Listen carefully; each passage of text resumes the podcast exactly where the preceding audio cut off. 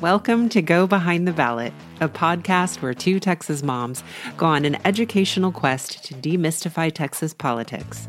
Join me, Nichole Abshire, and my co host, Claire Campos O'Neill, as we deep dive into the most burning issues, hear stories from candidates, and offer hope in these challenging political times. Let's saddle up and go behind the ballot.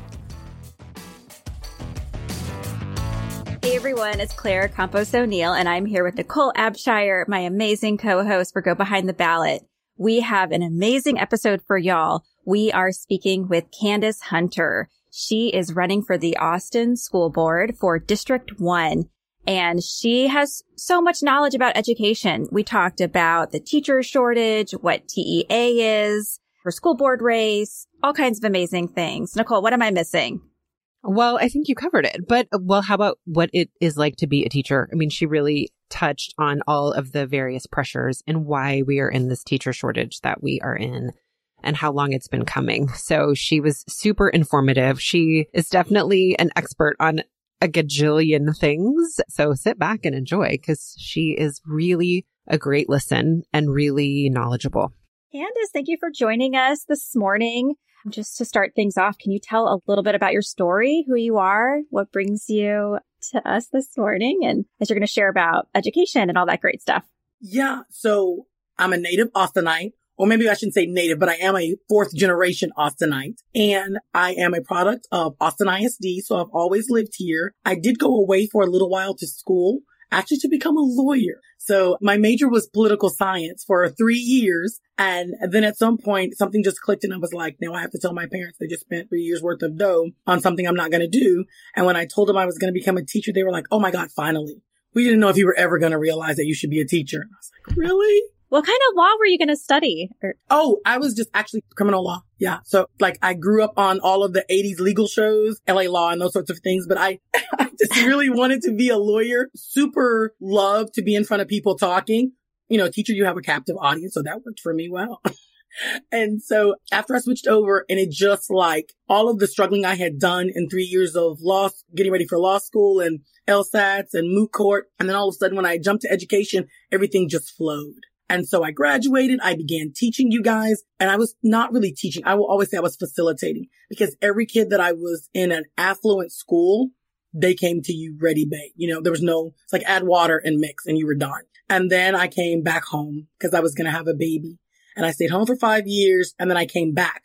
A lot changed in five years and I wound up at Webb Middle School, got hired the same year that TEA, the Texas Education Agency said this school has failed too much. We got to close it and I sucked.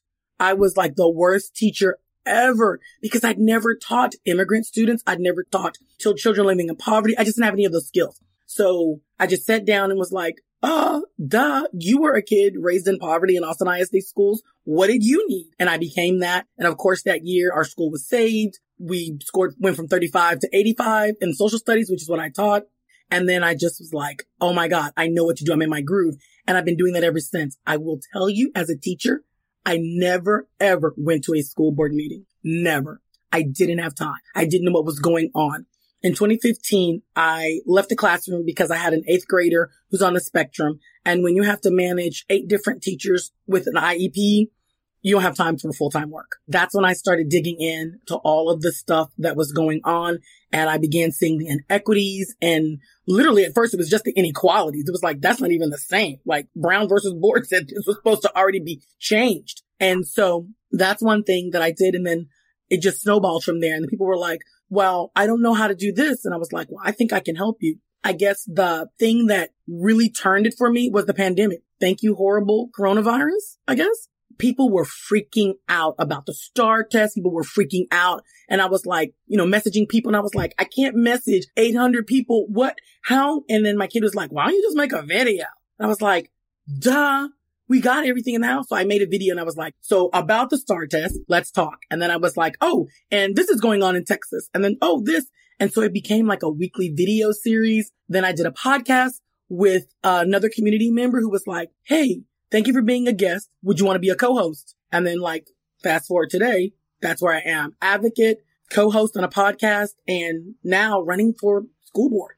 I love it. I want to jump back just a teeny bit before we move too far in the other direction, which is I don't know, Candace, if you and I have touched base on the fact that I was a public school teacher, but now at this point it was 10 years ago, for 10 years. And I too never went to a board meeting really had no idea what was happening at the state level in terms of education in that portion of how everything works. So I think that's really interesting that because now I see the need to know all of those things and to be informed and to advocate for ourselves, if, you know, if I were still a teacher.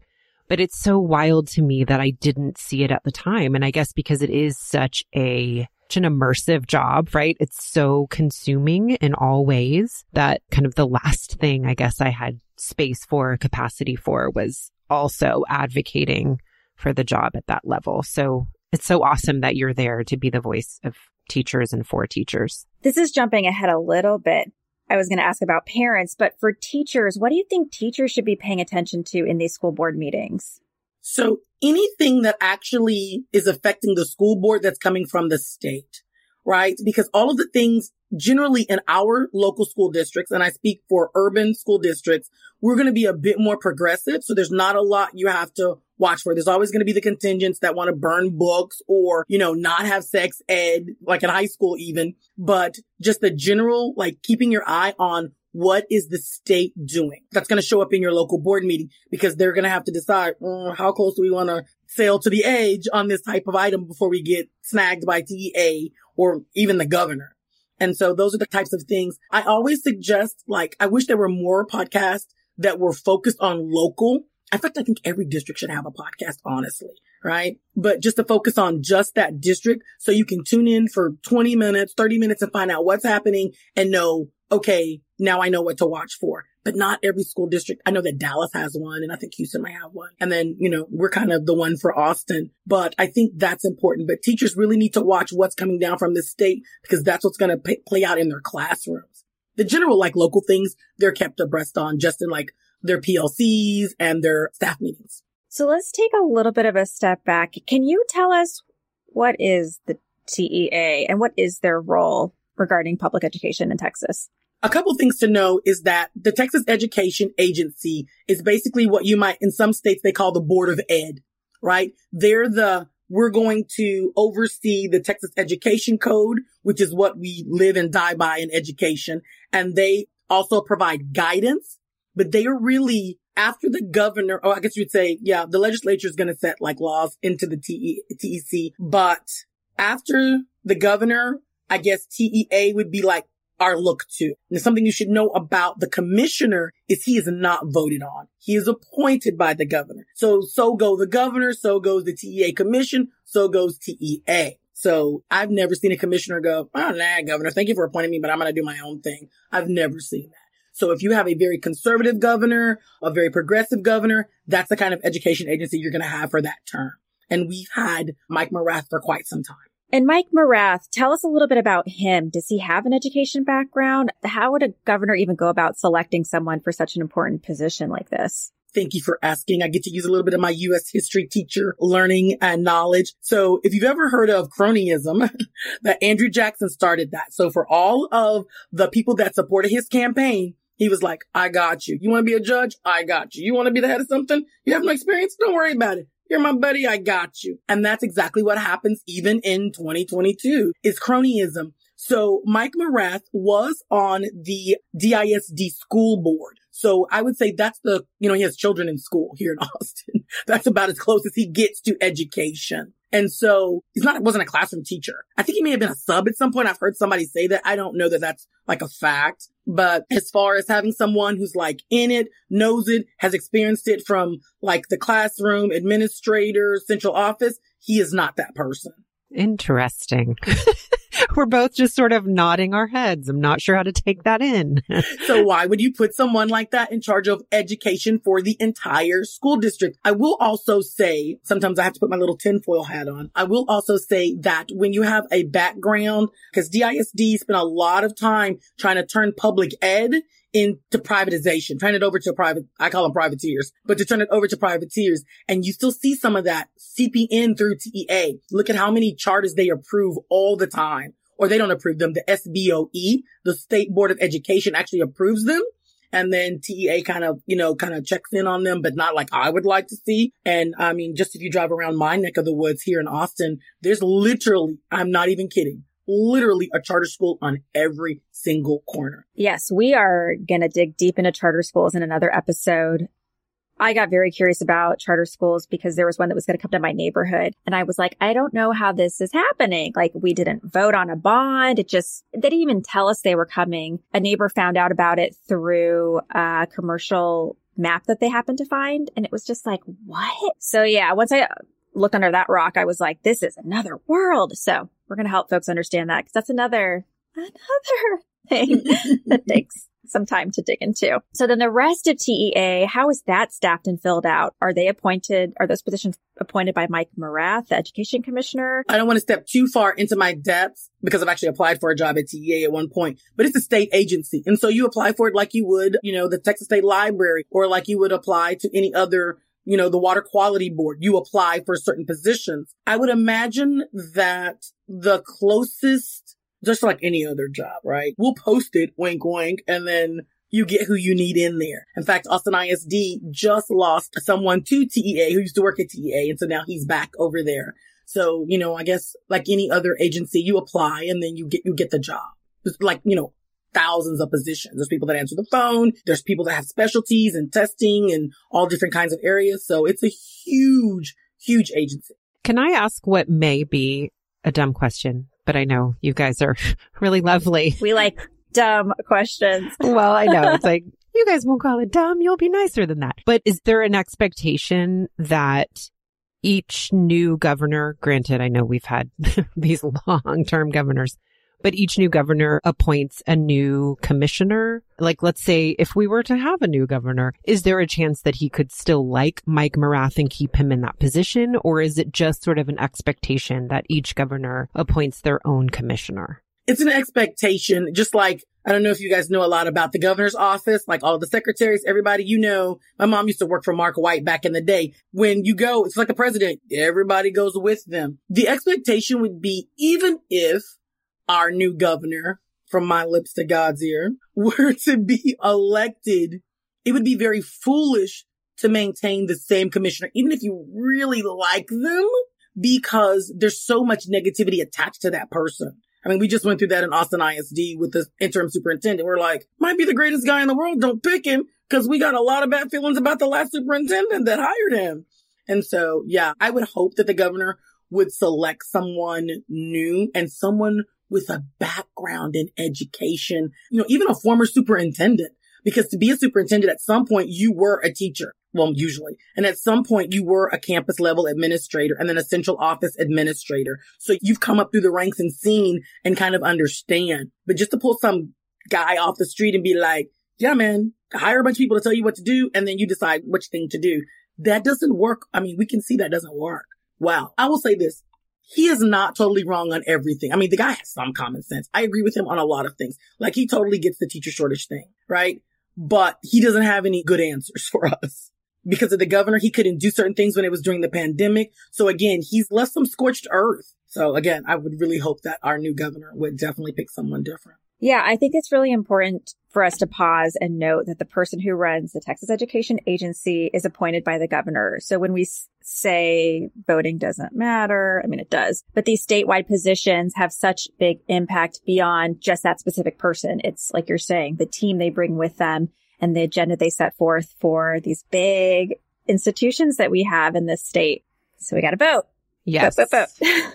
I want to piggyback on that, which is to say that what was occurring to me is, you know, I just watched a little video right before we got on of Mike Morath talking about the teacher shortage and their, the panel, I guess, that they created to look at that. And my thought was, as we were just talking, is that it does sound great. And I saw the map of, you know, the places that they've pulled teachers and administrators from. And it looks like it really is covering the whole state and all that is fantastic. But I hear what we're saying, which is that, but when you're appointed and you serve at the behest of somebody who has a very specific agenda for that agency, when you listen to the feedback of a panel like that, you're going to be filtering it through that agenda of who you serve. And so while those people may be giving answers that are amazing and could really change the teacher shortage, it is also being filtered through an agenda. And so it is important to be aware of what that agenda is and listening to the answers that those folks are giving in ways that are open and actually solution oriented. So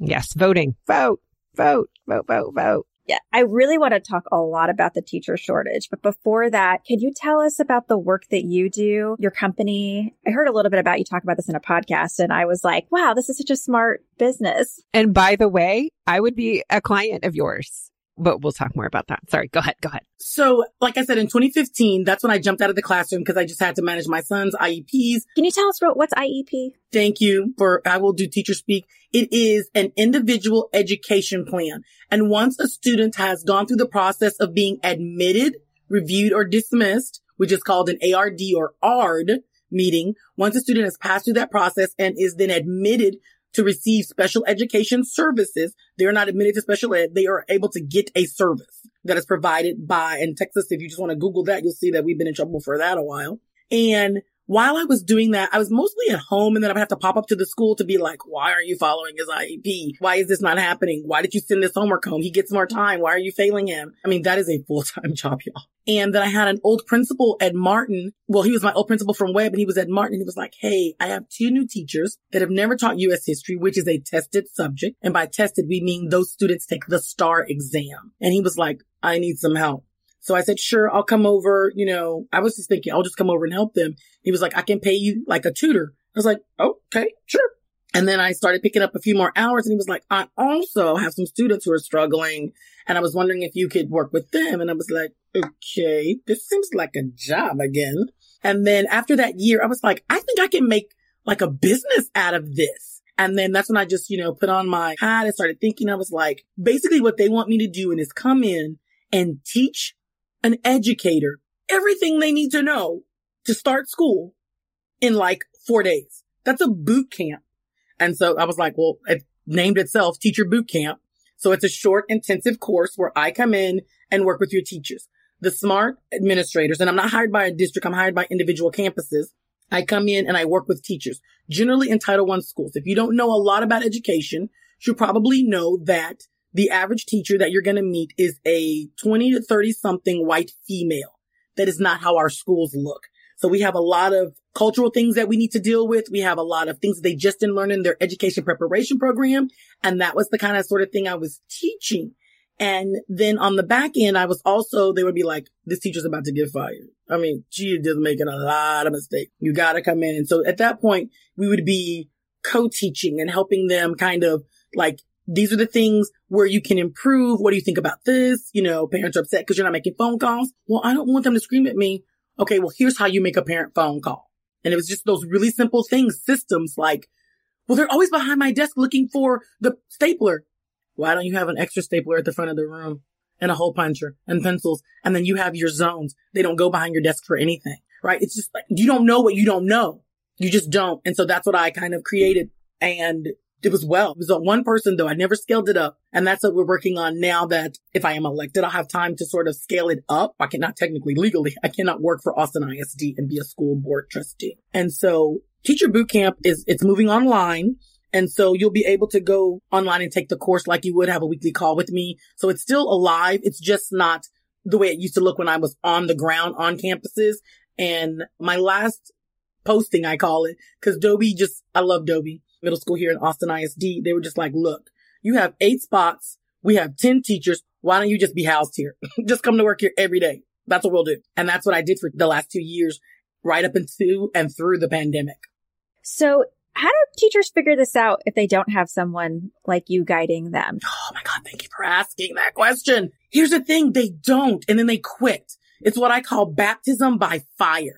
They're like, Hey, welcome to Austin ISD. This is how you take attendance. This is how you do da da da da da, this, that, and the other. Here's your insurance. Here is your leave time. And all of those things are super, super important. But nowhere in that week do they take, they do a little mini SEL and a little mini cultural proficiency.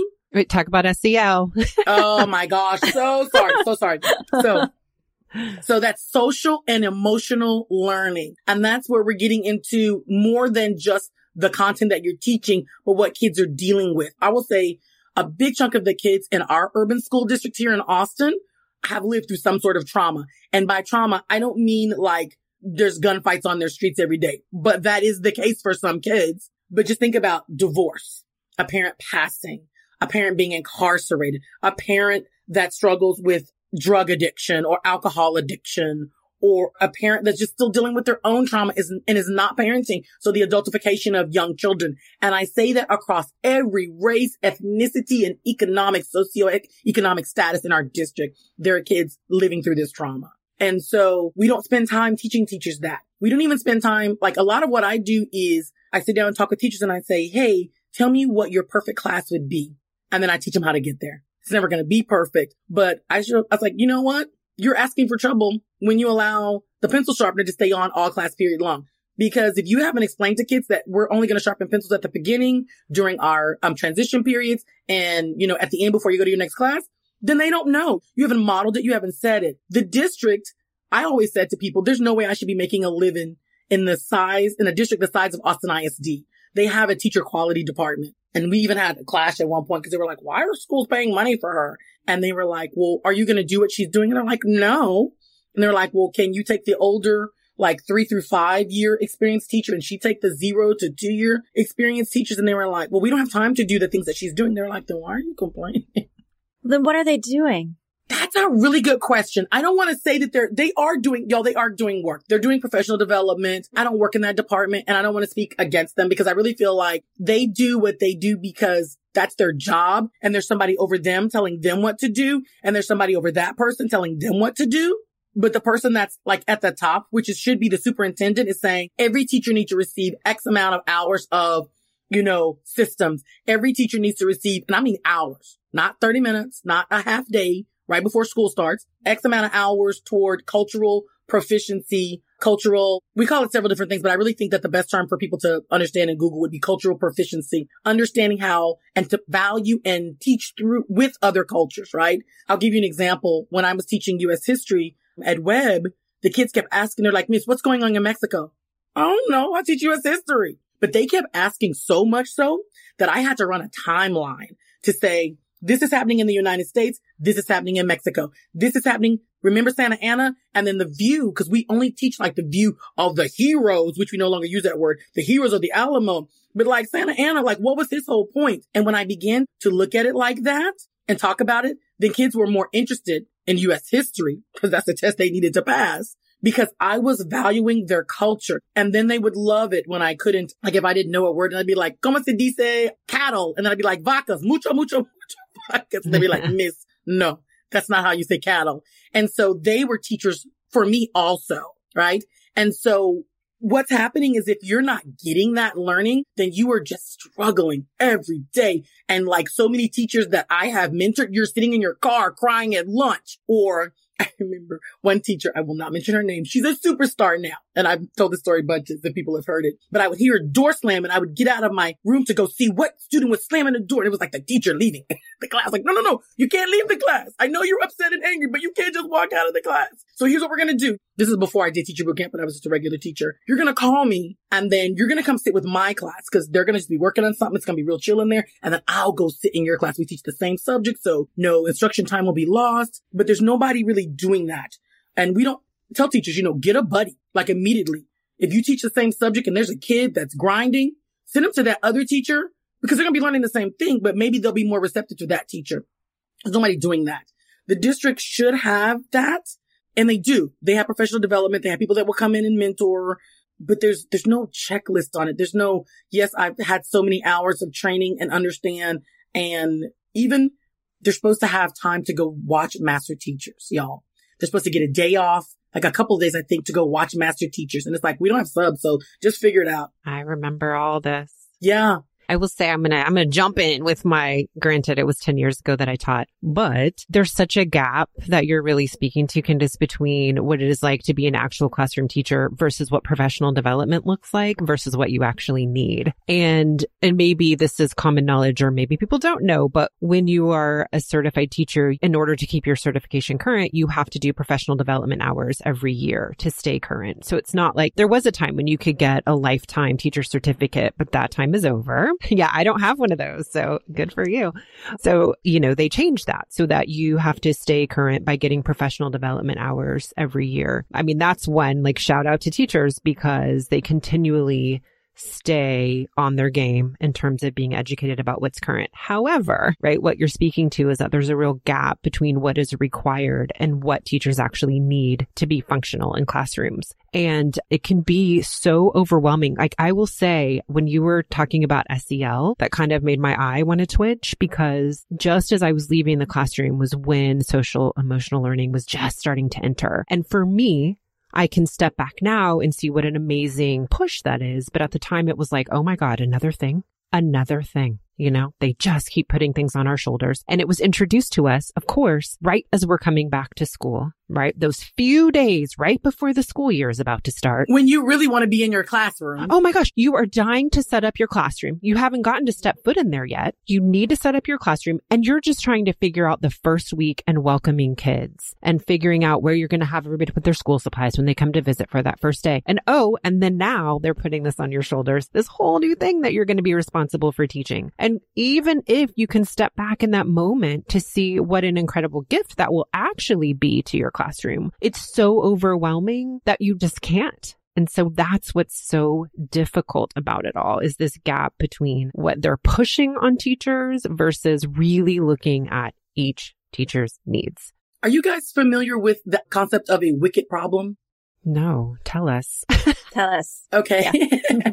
so a wicked problem is a problem that it's impossible to solve. I, am a Star Trek fan, so it would be the Kobayashi Maru, right? It's not meant to be solved because the factors keep changing and there's no way you can actually solve that. There is nothing in education that is a wicked problem. We know the answer, but there's too much money to be made in a broken system. Ooh. That is just the fact of it. There's just too much money to be made in a broken system, right? We have to have these different groups and these different, that's why there's so many grants for all of these different programs. And if we actually did what was necessary, if in education preparation programs, we actually, they were a year longer, what I mean by that is you go through all of your college or your alternative and then you don't get to go teach year one. Year one, you are an intern and then we give you a 30,000 or 40,000. It would not be quite your salary. You might have to work part time as a bartender, but we would give you 25,000 or $30,000 a year and you would go work under a master teacher for one year. So that year one, when you went into the classroom, you would actually not be a new teacher and you would have had chance to see, Oh, I like that. I don't like that. Oh, I want to know about that. I want to do that instead of having, you know, a few months to do your teaching and then having to work a full-time job because you still have to put food on the table because you can't work for free. We could do that we know what the issue is and we know how to solve it. But again, there's too much money to be made in a broken system. So who's making the money? Like, oh my gosh. So I'll just start with me, right? So anybody that does any sort of education consulting, right? Now there is some true education consulting that where you need to come in and I used to take this thing, I think it was called Kilgo training. Do you remember? It was like a long time ago. If you were a teacher in Texas, it was how to read the TEKS how to realize the, what you're supposed to be doing. Like the verb in the TEKS are the Texas essential knowledge and skills. It is what we call in Texas our state standards. So course to teach you how to read the TEKS. How in the world can you get out of your teacher preparation program and not understand how to read state standards? If you go to school in Texas, doesn't matter where you're going to go teach, you still need to know the value of how to read a state standards. Even if your state uses you know, the common core. You still have to be able to read it and understand the verb and Maslow's and all of those sorts of things. Like, how are you not getting that? And so there's people making money on teaching teachers that after the fact. There's money like me, teacher systems. Like, you do not want to have kids pass a piece of paper up just by poking the kid in the back. That's a fight you're about to start. Say, this is what I would like you to do. When I say go, I want you to pass the paper to the person on the left. How do we pass papers? We hold it out and we wait for the person who's receiving the paper to take it. We do not poke. And I'm talking, y'all, this is high school I'm talking about, not first grade. You know what I'm saying? This is high school. Nobody's telling them to pre-think when I say go, when I tell you to move, and then give instructions. Like we start talking and kids start moving, we're like, wait, no, come, what? We make money because nobody ever taught them that. Intervention and RTI, which is response to intervention with students who are struggling is super, super important. Why do we have intervention? Because we didn't have time to reteach or we didn't do it well. There is one sort of, I guess you could say a methodology. It's like, let's say we're all teachers. We all teach third grade. Okay. And this is not compartmentalized. We all teach third grade whole, all of the subjects. And Claire's students, like on the last assessment, the short cycle assessment, they all made between 80 and 90. Her kids are zooming. My kids were hovering around the 70 range, so we're not too concerned with me. But oh, Nichole, honey, why is it that over 50% of your class failed this test? What's going on? So we don't move on. We now switch kids. We do a reteach day and Nichole's kids go to Claire and maybe I just keep my kids and then Nichole, you're going to do an enrichment activity because those kids already got it. Claire, you're going to do a reteach activity. I'm going to kind of see the middle, Midland and maybe I'm just going to reteach with a little bit of enrichment. That takes time. That takes money. And we're just rushing to get to the next short cycle assessment, right? So, but if we did it that way or any other way that if, like a million people have come up with, then would we really need to hire contractors like outside tutors to come in, partners to come in and work with the kids, but those are $300,000, $30,000, $50,000 contracts. Again, too much money to be made in a broken system if you fix it. The money tree, what does it say? The well's going to dry up. It's going to dry up. And it's not to say those things aren't needed, but not to the extent that we are milking this cow. Someone is pushing, pushing, pushing, not slowing it down. Who is that? Is that the school board? Is that the superintendent? Is that TEA? Who is putting this pressure that is preventing y'all from being able to correct these problems ahead of time? It's the Texas Education Agency, but honestly, it's George W. Bush. You're like, what? He hasn't been governor for a while. Nickleby. but the whole point is that George W. Bush basically raised high stakes testing with no child left behind. That is what the whole country runs on that now. So it's not just the state of Texas. It's the whole country. And so now it's this the only way to know if kids know what they know is for them to bubble some sheets in. That is not true. If I'm teaching history and my kids can do a final project on the formation of this country and it's, you know, foibles and it's, you know, really great things about it, then I know that my kids learned that. So I don't have to have this, but if you go and look and see $86 million, $200 million over however many years with Pearson and ETS and now Cambium testers, right? Those are the testing companies, right? Those are the testing companies that we've kind of bounced around in Texas for years. Again, millions and millions of dollars going to these tests. So do I believe that we need to assess our kids? Absolutely. Do I think short cycle assessments are valuable and end of the six and nine weeks tests are valuable? 100%. I'm an educator. I want to know what my kids know before I know that every day before they go out the door so that we can say, Hey, the federal government says, are you doing well in English? No, you're doing well in math we have to have some sort of gauge. We do not have to have the gauges that we currently have the way we have. Well, and I want to throw in another theory. Just I know I'm not the expert on this panel, but I'm going to throw in too that it is I would imagine that it's also tied to having people in decision making positions who are not educators and who have not had significant experience in education. Of course, they're going to be open to these privatized solutions that seem like they are the band-aid that's going to fix it all. And that, mm, no surprise, are also very expensive. Yeah. I was thinking who put that bug in his ear? Who said, Ooh, it's testing, testing. It was, here it, we are. It's when you look at all of the different countries and we always wound up like, you know, but this is like started in this. Remember in this, well, you don't remember because you weren't alive and I wasn't either, but I'm a history teacher. So I've spent a lot of time in it. But back in the late fifties and sixties when we had the race for the moon and it was like, oh my God, the Chinese kids are so much smarter than the United States kids. The Russian kids know so much. They don't got nothing else. They got no food. They're going to school, right? In our country, no one ever thinks about the circumstances are different. In China, for the most part, back then, it was like, hey, if you don't show me something by third grade, you're going to be working in a rug factory, right? Oh, you're athletic. You're going to be a gymnast. There was no everybody has a chance, right? I used to tell my, as a horrible teacher, now I think back, I probably shouldn't have said this, but I would be like, Y'all, this is the only country where you can actually be a screw up. So there's so many second chances for you guys in here that you can turn it around. Thank God you live in America. But that is the fact is that it's different. We don't have the same, like, if you don't do this, our kids have a chance to find themselves and you, are gauging them right at the moment where they have no idea who they are. Start, we start in third grade, right? And of course, we want to know if they can read. We want to know if they can write. We want to know if they can do math. Those things are important, but those end of the year testing, and it's a lot of the pressure comes from the teachers and from families, right? I taught in Title One schools for the most part, you guys, and it was always like we had a beat the STAAR, rock the STAAR. And it was like, this is our chance to show the state of Texas just who we are. And that's the way it was, right? It wasn't like the STAAR is coming. It's a terrible test. It's so horrible. You know, da, da, da. And now I'm like, to my kid, she's like, what are my STAAR scores? You don't need to know. You're fine. Go, go enjoy your summer. They came a couple weeks ago and she's been asked, she asked me twice. And I'm like, yeah, I'll come to you later. Ask me later. Never. Yeah, I hear that. Same. She's a straight A student. She does not need to know what those tests tell her. Yeah. And if you know anything, right, we all know that the way that you perform on tests is not indicative of your potential. And why would I give that doubt, that ability to second guess herself for her to say, wow, I have a 3.94. I'm vice president of this organization at my school. I'm in track. I'm in volleyball, but I didn't pass the STAAR. Right or even say if this you didn't pass it, but now they have this thing called approaches standard, which means you didn't really pass it, but you got close enough for us to count. Close enough. it's really approaches standards is good enough. Good enough.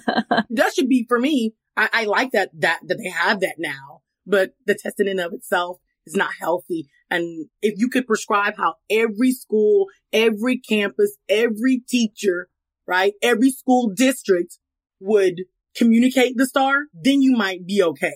But you can't do that. I don't know if you guys know this, but you can't reward kids who do well. Cause why, I mean, you shouldn't do that, right? So like, here are all the kids that passed STAAR tests. We're giving them a gold medal. So like every other kid is like, oh, so, you know, we used to do that. We no longer do that. That used to be like a thing districts and schools would do. And we are like, yeah, let's not do that. Yeah, we're going to have an episode where we dig in deep into accountability and testing because that's another beast to spend some time in. But since we have you with us, and you know so much about this. We would love to talk about the teacher shortage. Nichole alluded to this a little bit earlier about the task force that the governor formed and I'm guessing Mike Morath also is very aware of that we don't have teachers and it's a big problem. And with your history background, can you tell us, is this a new thing? I mean, how was it 10 years ago, five years ago? Why does it feel like right now we're in such a crisis point? So I will say that for Title One schools, and by Title One, that's just like the federal code for schools that have a certain percentage of students that are what we call low SES or low socioeconomic status. We also call them eco-dis or economically disadvantaged. We're basically talking about poor kids, right? And generally when we talk about poor kids, into that category falls black and brown, certain Asian groups, and then poor whites. And so when we look at all of those schools, they have always had a teacher shortage because again, it's harder to teach in those communities because of sometimes lack of parent involvement. It's not always that. And then sometimes lack of resources. So there's always been a teacher shortage. I just want everybody to understand that because I've taught in Title One schools my whole career, except for a very short period when I taught affluent students. So there's that. Has this happened before?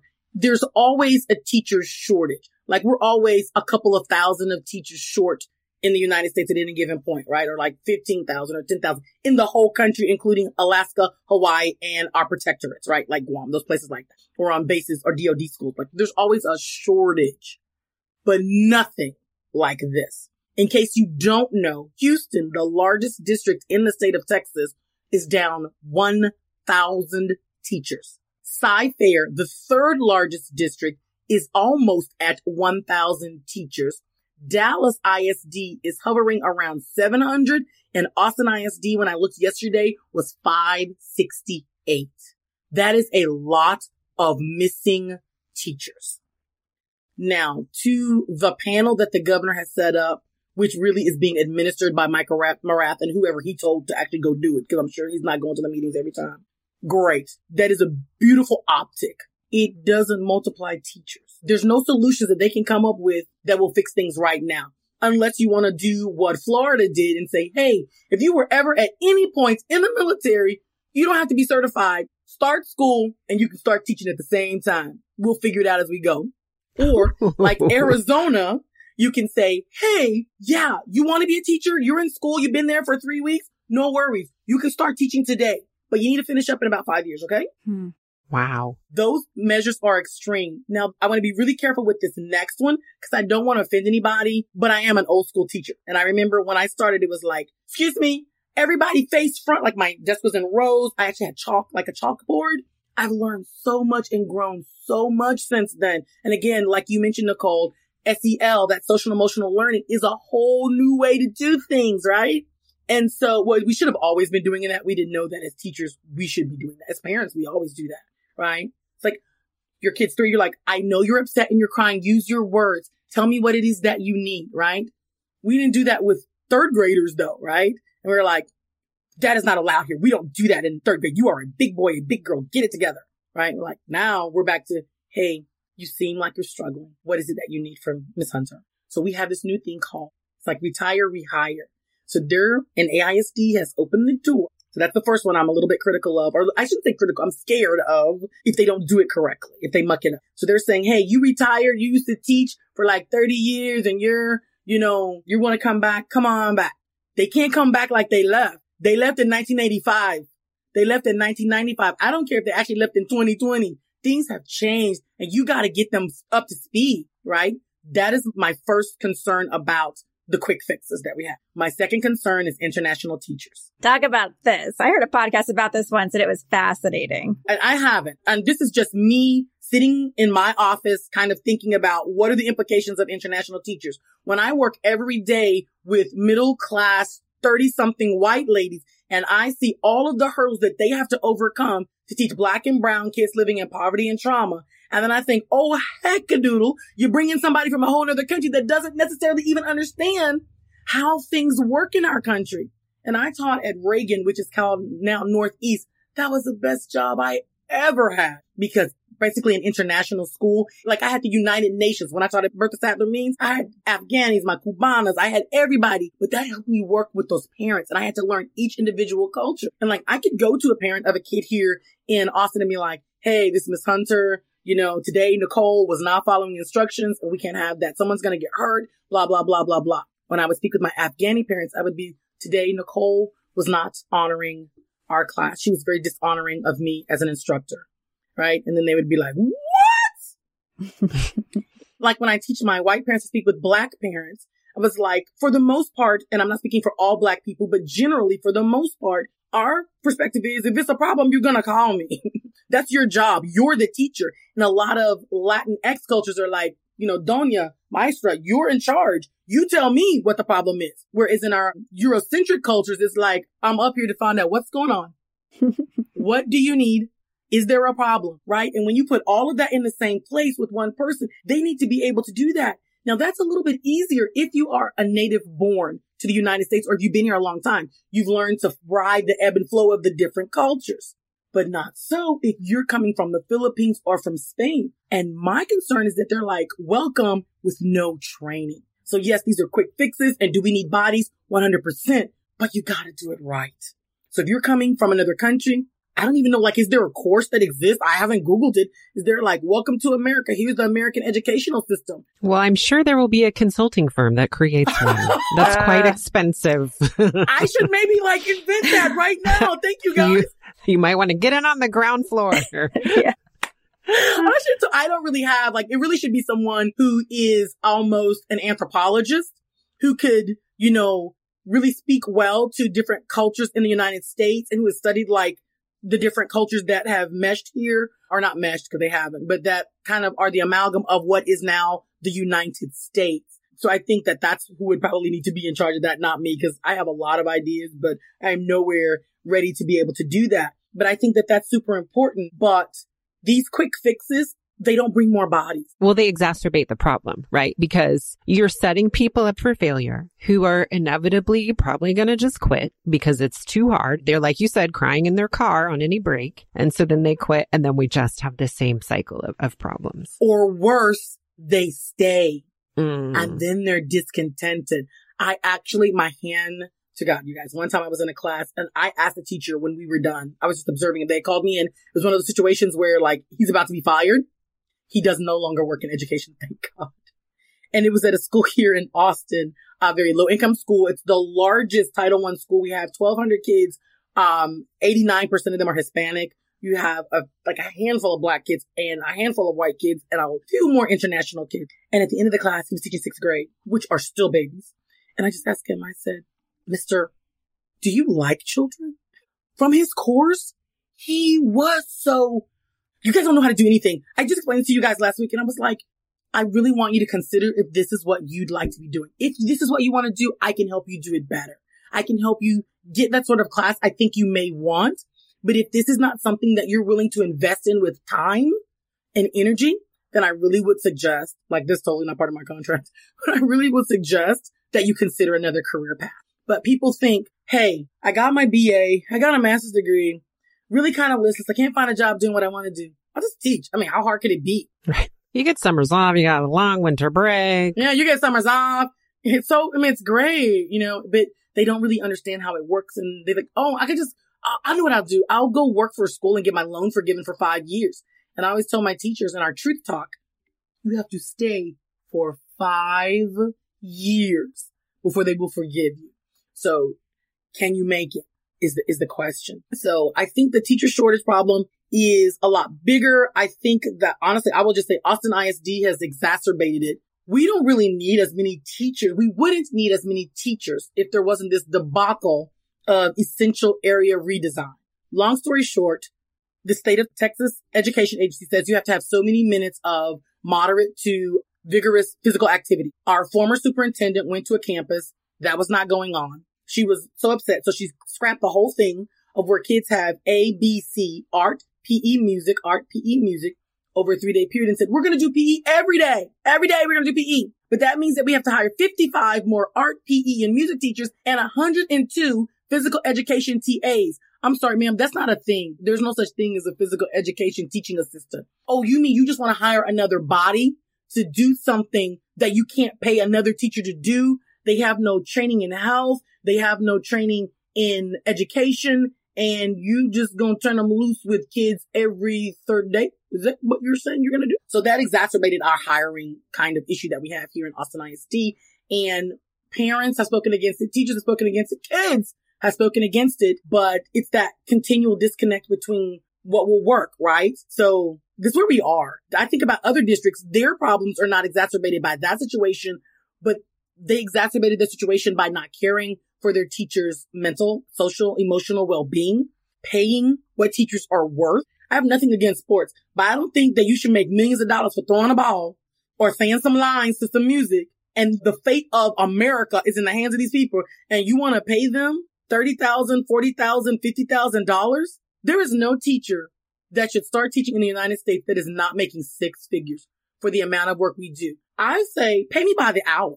As a teacher, I was always like, pay me by the hour and let me get overtime and double time. I mean, triple time for Sunday and double time for Saturday and then holidays. Yeah. Pay me by the hour because I would for sure make six figures at that point. I don't know any teacher who doesn't work. Y'all work in the summer. Yes, you might take a teeny vacation time, but you're also starting to think ahead for the next year. We would get together as a team too and team plan over the summers, not to mention the professional development that we were having to attend over the summer. 100% you were always working. I would have a designated day too, where my husband would pick up my kids so that I could work late.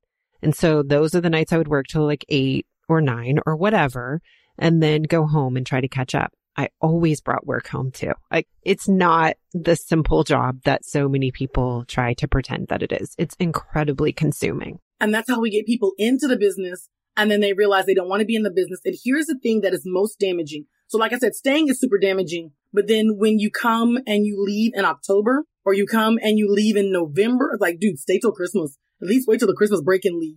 Right. And so we have that sort of thing. I will tell you that last year, my daughter started, now mind you, and she spent most of fifth, the last part of fifth grade in her room. Then she spent sixth grade in her room. And then her first year in middle school, seventh grade, her English teacher comes and this, I do not falter one bit. If I was in the situation that teachers were in at the beginning of last year, yeah, I'd have quit too. She came for one day. My daughter fell in love with her and she was done. They got a sub they had for a couple of months. My daughter thought he was really cool. He got a full-time job in Round Rock. They had another sub stint and then they got another semi-permanent teacher whom they loved.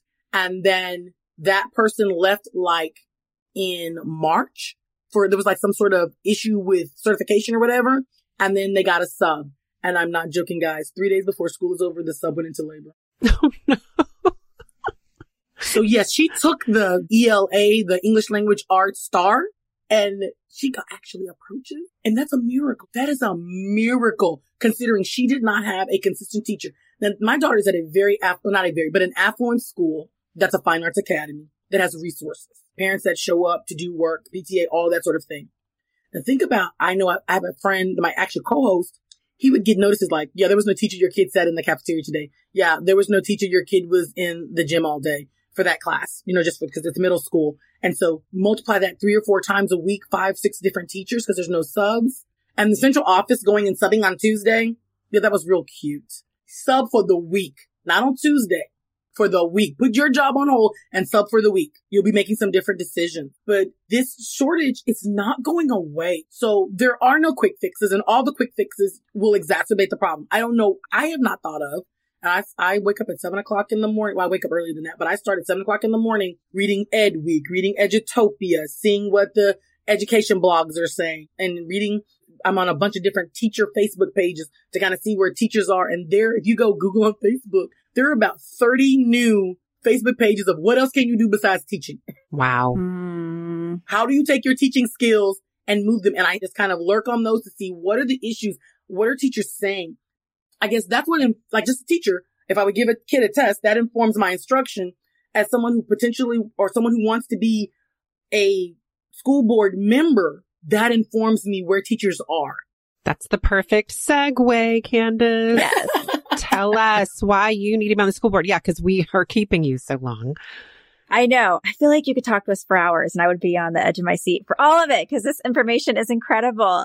But we definitely want you to share about your school board race. So can you first just tell us what does the school board do? And why do you want to do this? So in our Texas education code, the way we've set it up and the way the kind of the thinking in Texas is, is that we want people who just care, right? We want people who just care. What that really equates to is we want people who are wealthy and can afford to take the time and who are the elite of our society to run school boards because that's really who it is. It doesn't, our school board should look like our students. And if you just Google any school board in the state of Texas, I'm just going to be really honest with you. You're going to see middle class or affluent white people, right? A lot of women. You'll see one or two businessmen, but you'll see a lot of like people who used to be former teachers, stay at home moms, that sort of thing. Is there anything wrong with that? Absolutely no. If your school district looks like that, then that's what your school board should look like. But if your school district looks like Austin ISD, I think our school board is, you know, we have, we have someone who's Asian. And when I say Asia, I mean like from the subcontinent of Asia. We have three Hispanics and two African Americans. And then the new interim superintendent is African American. That is what a school board should look like. And I forgot District 4. We do have a lady, we have two ladies who are, um, I would say Eurocentric background. I have no idea if they're English, British, Canadian. I don't know. Right. But they present white. That's how I can say it. And so for me, like I said, I never knew this, but once I started digging in and wanting to do it and helping people and I started doing it. And that's really, like I said, ramped up since 2020 where people are like, Hey, can you, this is an issue going on on my campus. Can you help us problem solve? Or, Hey, this is an issue going on. What can we do? Who should we talk to? And I just began being that resource.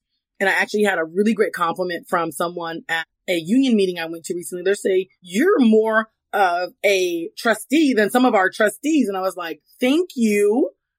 And that's why I'm going to run. I'm already doing the job.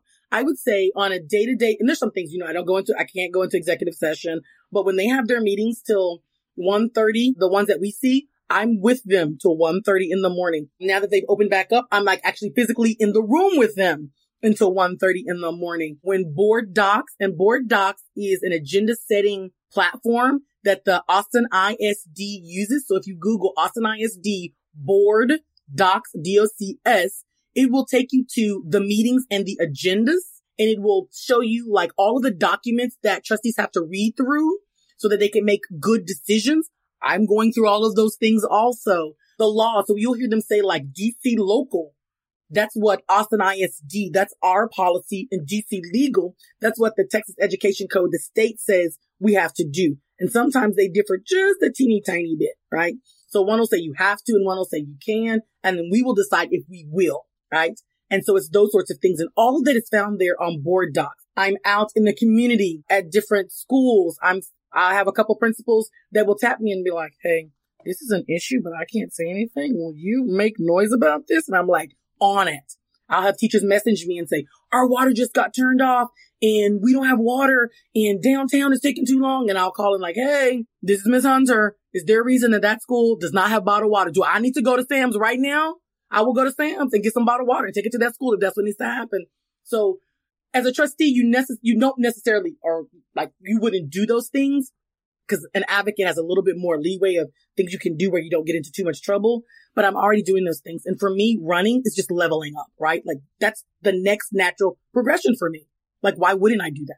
Candace, you are so qualified. I mean, thank you. I want to vote for you. I, I'm not in Austin ISD. Well, but okay. Well, we should maybe say this quickly. The way Austin ISD is broken down is, is into districts. So school races are local, but it's also like hyper local. And, but then there's also at large members. So in Austin ISD, by the way, in case you don't know, we are a district of 74,000 students. We used to be 86,000. That should tell you something.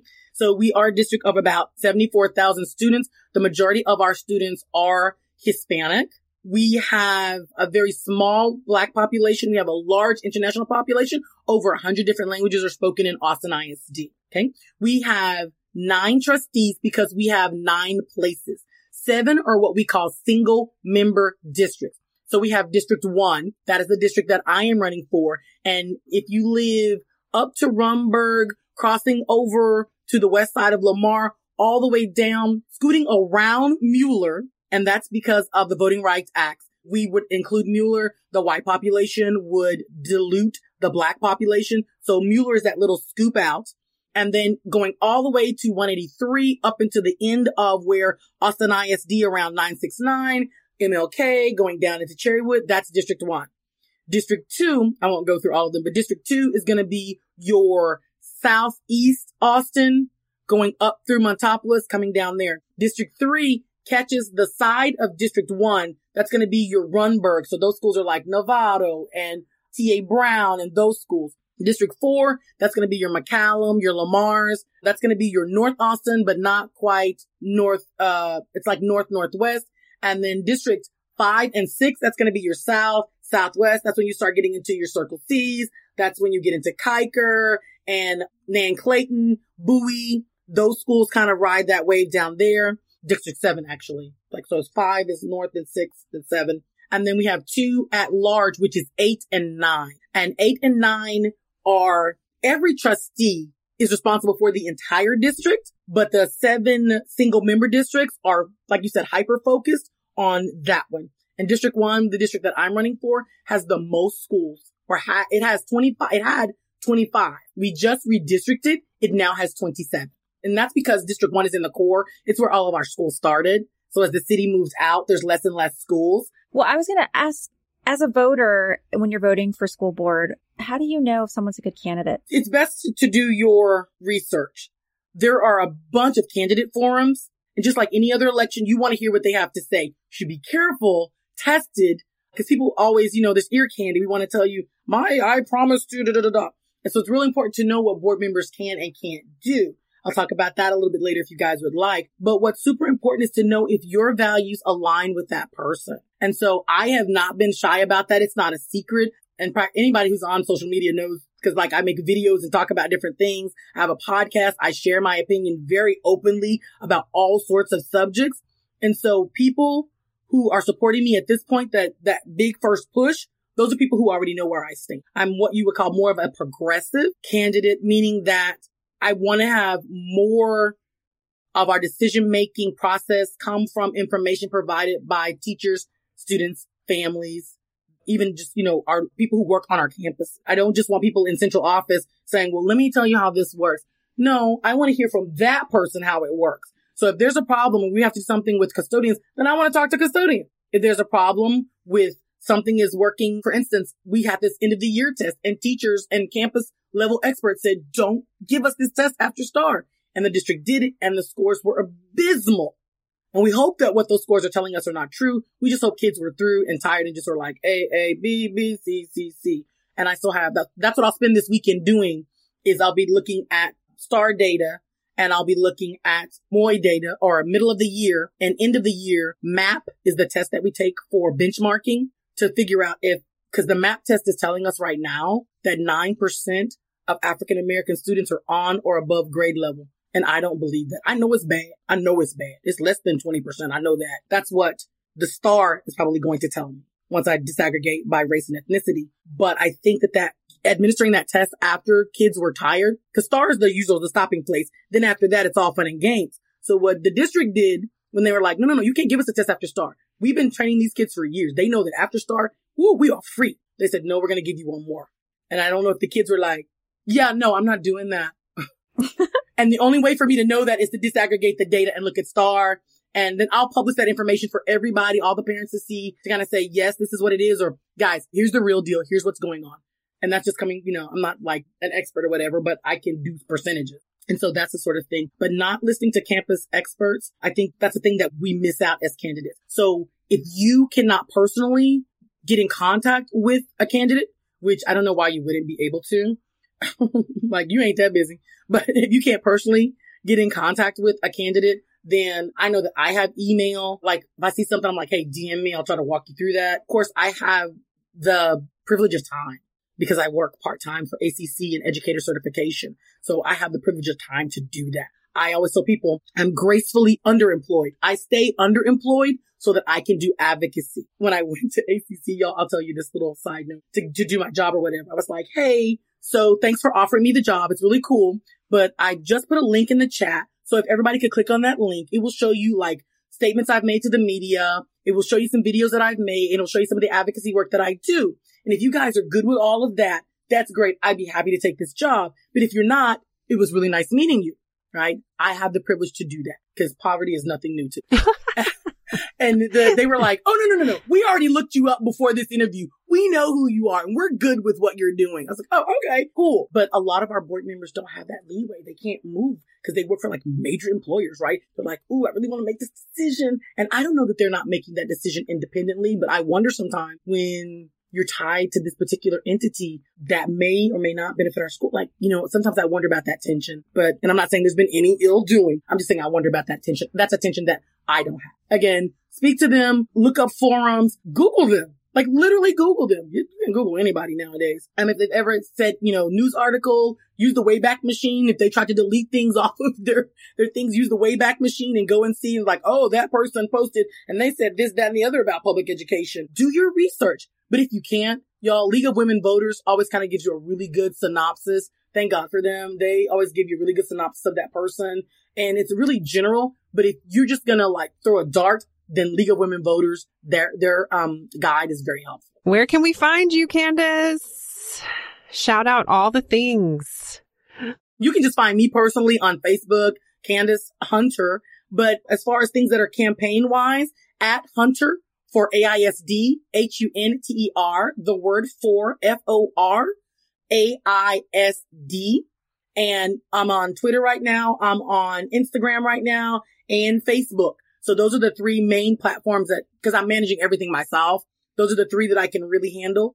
We're going to have some meet and greets. We have, if you go to my website and I'll hand that to you guys. It's a long one. It's through Wix. We'll put it in our show notes. Perfect. Perfect. So I'll give that to you guys so you'll have it. And then you can go there to donate, to volunteer with me. And then we have a sign up sheet because I do a lot of volunteer work. As a matter of fact, shout out to Austin Voices and Youth for Youth and Education.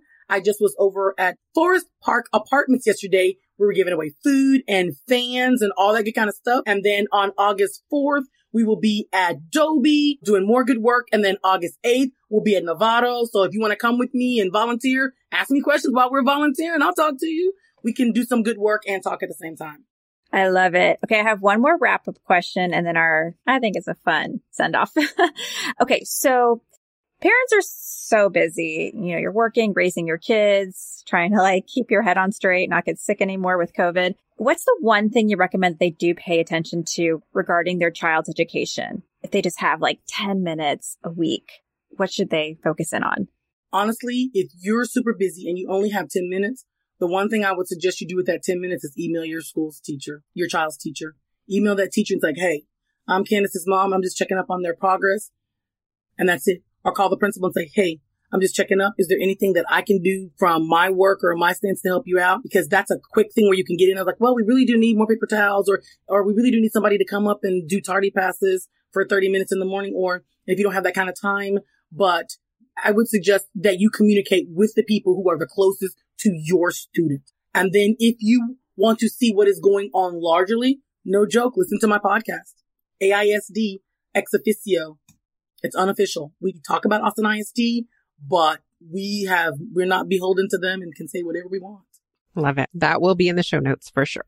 All right, Nichole, you want to kick us off? So we're doing this wrap up segment so just mention something that has your attention. So if it's a book that you're really into right now, or a documentary you saw, or an article, something that you can't just get out of your mind.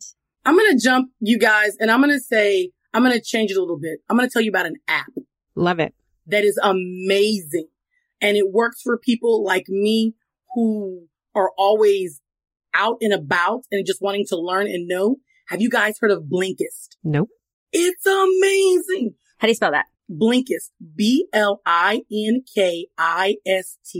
Blinkist. And they have what are called blinks. So a book that I love and have read the entirety of two books. So I've read Atul Gawande's Checklist Manifesto. I love a checklist.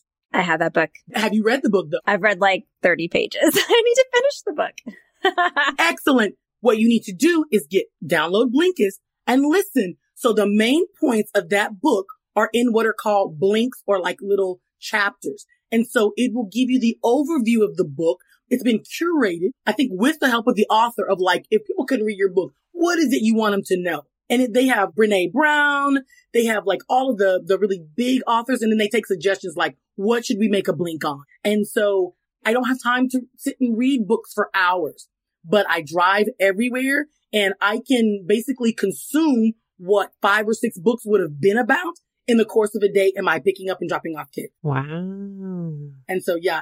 And then of course I have Audible, but if I don't have time to listen to the whole thing, cause I really don't have time to sit and read, right? But I can listen and wash and like I'm going to put some blinks on and like do the laundry or whatever. So Blinkist is the thing that I cannot stop. They should give me some sort of kickback or sponsor, sponsor your podcast. That's what I need. I'm gonna call them up. and you're a real customer. Like you are really speaking to what they do.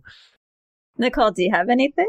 Okay. Well, I feel like I always wind up just on, you know, some sort of show or limited series. Okay. So the one that I just finished is I think it's called Web of Make Believe. I'm going to have to confirm the name of it. It is on Netflix and it is, I think it's six episodes. It's either five or six episodes. And the first four are individual stories about these sort of like internet. I don't want to call them scandals. I feel like that's a little too kind of salacious, but kind of. They're kind of internet scandals. And then the last two is a two part episode and it is about this guy who well, he committed fraud, but in the course of him getting caught, he does reveal the government surveillance technique that was being used that we didn't know about. And it was because he knew what the weak link in his system was. Anyway, it was just super fascinating. And it really helped connect what happens in on the internet with the effects that happen in real life. Like it makes that connection really well. So I was super fascinated by it, did not intend to get caught up in it, and then wound up binging it. So I think it's called Web of Make Believe, but I'll make sure and, and confirm that and put that in the show notes. And Claire, what about you? Thank you. Okay, I'm going to watch that this weekend because I need something to watch. I had two come to mind, so I'll say them real quick. The one related to Candace's is, okay, I might not finish it, so perhaps I will use Blinkist, but I have begun to read Tiny Habits by BJ Fogg, which is a really great book if you're trying to implement some new habit you want to do. And he's all about just breaking it down into the smallest step and building up from there. And it's great. It's very practical and systems oriented and I love it. And the thing that I thought about connected to Nichole's recommendation was I saw this show on Hulu called Angels and Demons about the Victoria's Secret's rise and fall It was fascinating. So if you need something interesting about this huge company, American company, check that one out. That sounds very interesting too. Yeah, yeah. Well, thank you, Candace Hunter. I am so excited that you're running. As you mentioned, school board members make zero dollars. So you're basically trying to be an elected super volunteer. And I appreciate that. I love it. Elected super volunteer. yes. There's another quotable. Claire, you've got the next quotable. Love it. yes. But I hope that Austin ISD get that has you because you would be amazing. Has the honor of your service. But here's the beautiful thing. You are already serving. It's incredible. Yeah. But we need you to be that decision maker if we can make it happen. I think that it's great. And I'm, like I said, I'm running, but I tell people all the time, because there are a lot of people like that are invested in this, like I think almost more than me or as much as me. And I tell them I'm going to do the work, whether it's from the dais or my couch. So no worries, you guys. It's not like I'm going to not get elected and mean like, I'm done. That's not going to happen. I still have a kid in this system. Love it so much. Best kind of candidate. Yes, redeeming my faith in public service. Thank you. Thank you, everybody, for joining me, Nichole Abshire, and my co host, Claire Campos O'Neill, on Go Behind the Ballot. Hopefully, we've demystified some little portion of Texas politics, and we hope that you'll do more with us. Check out our website at www.gobehindtheballot.com, where you'll find links to all of our social media and you will find our community. Let's join together and do more. We hope you'll let us know what is working, and we hope you'll join us next week. Thanks, everybody, and have a good one.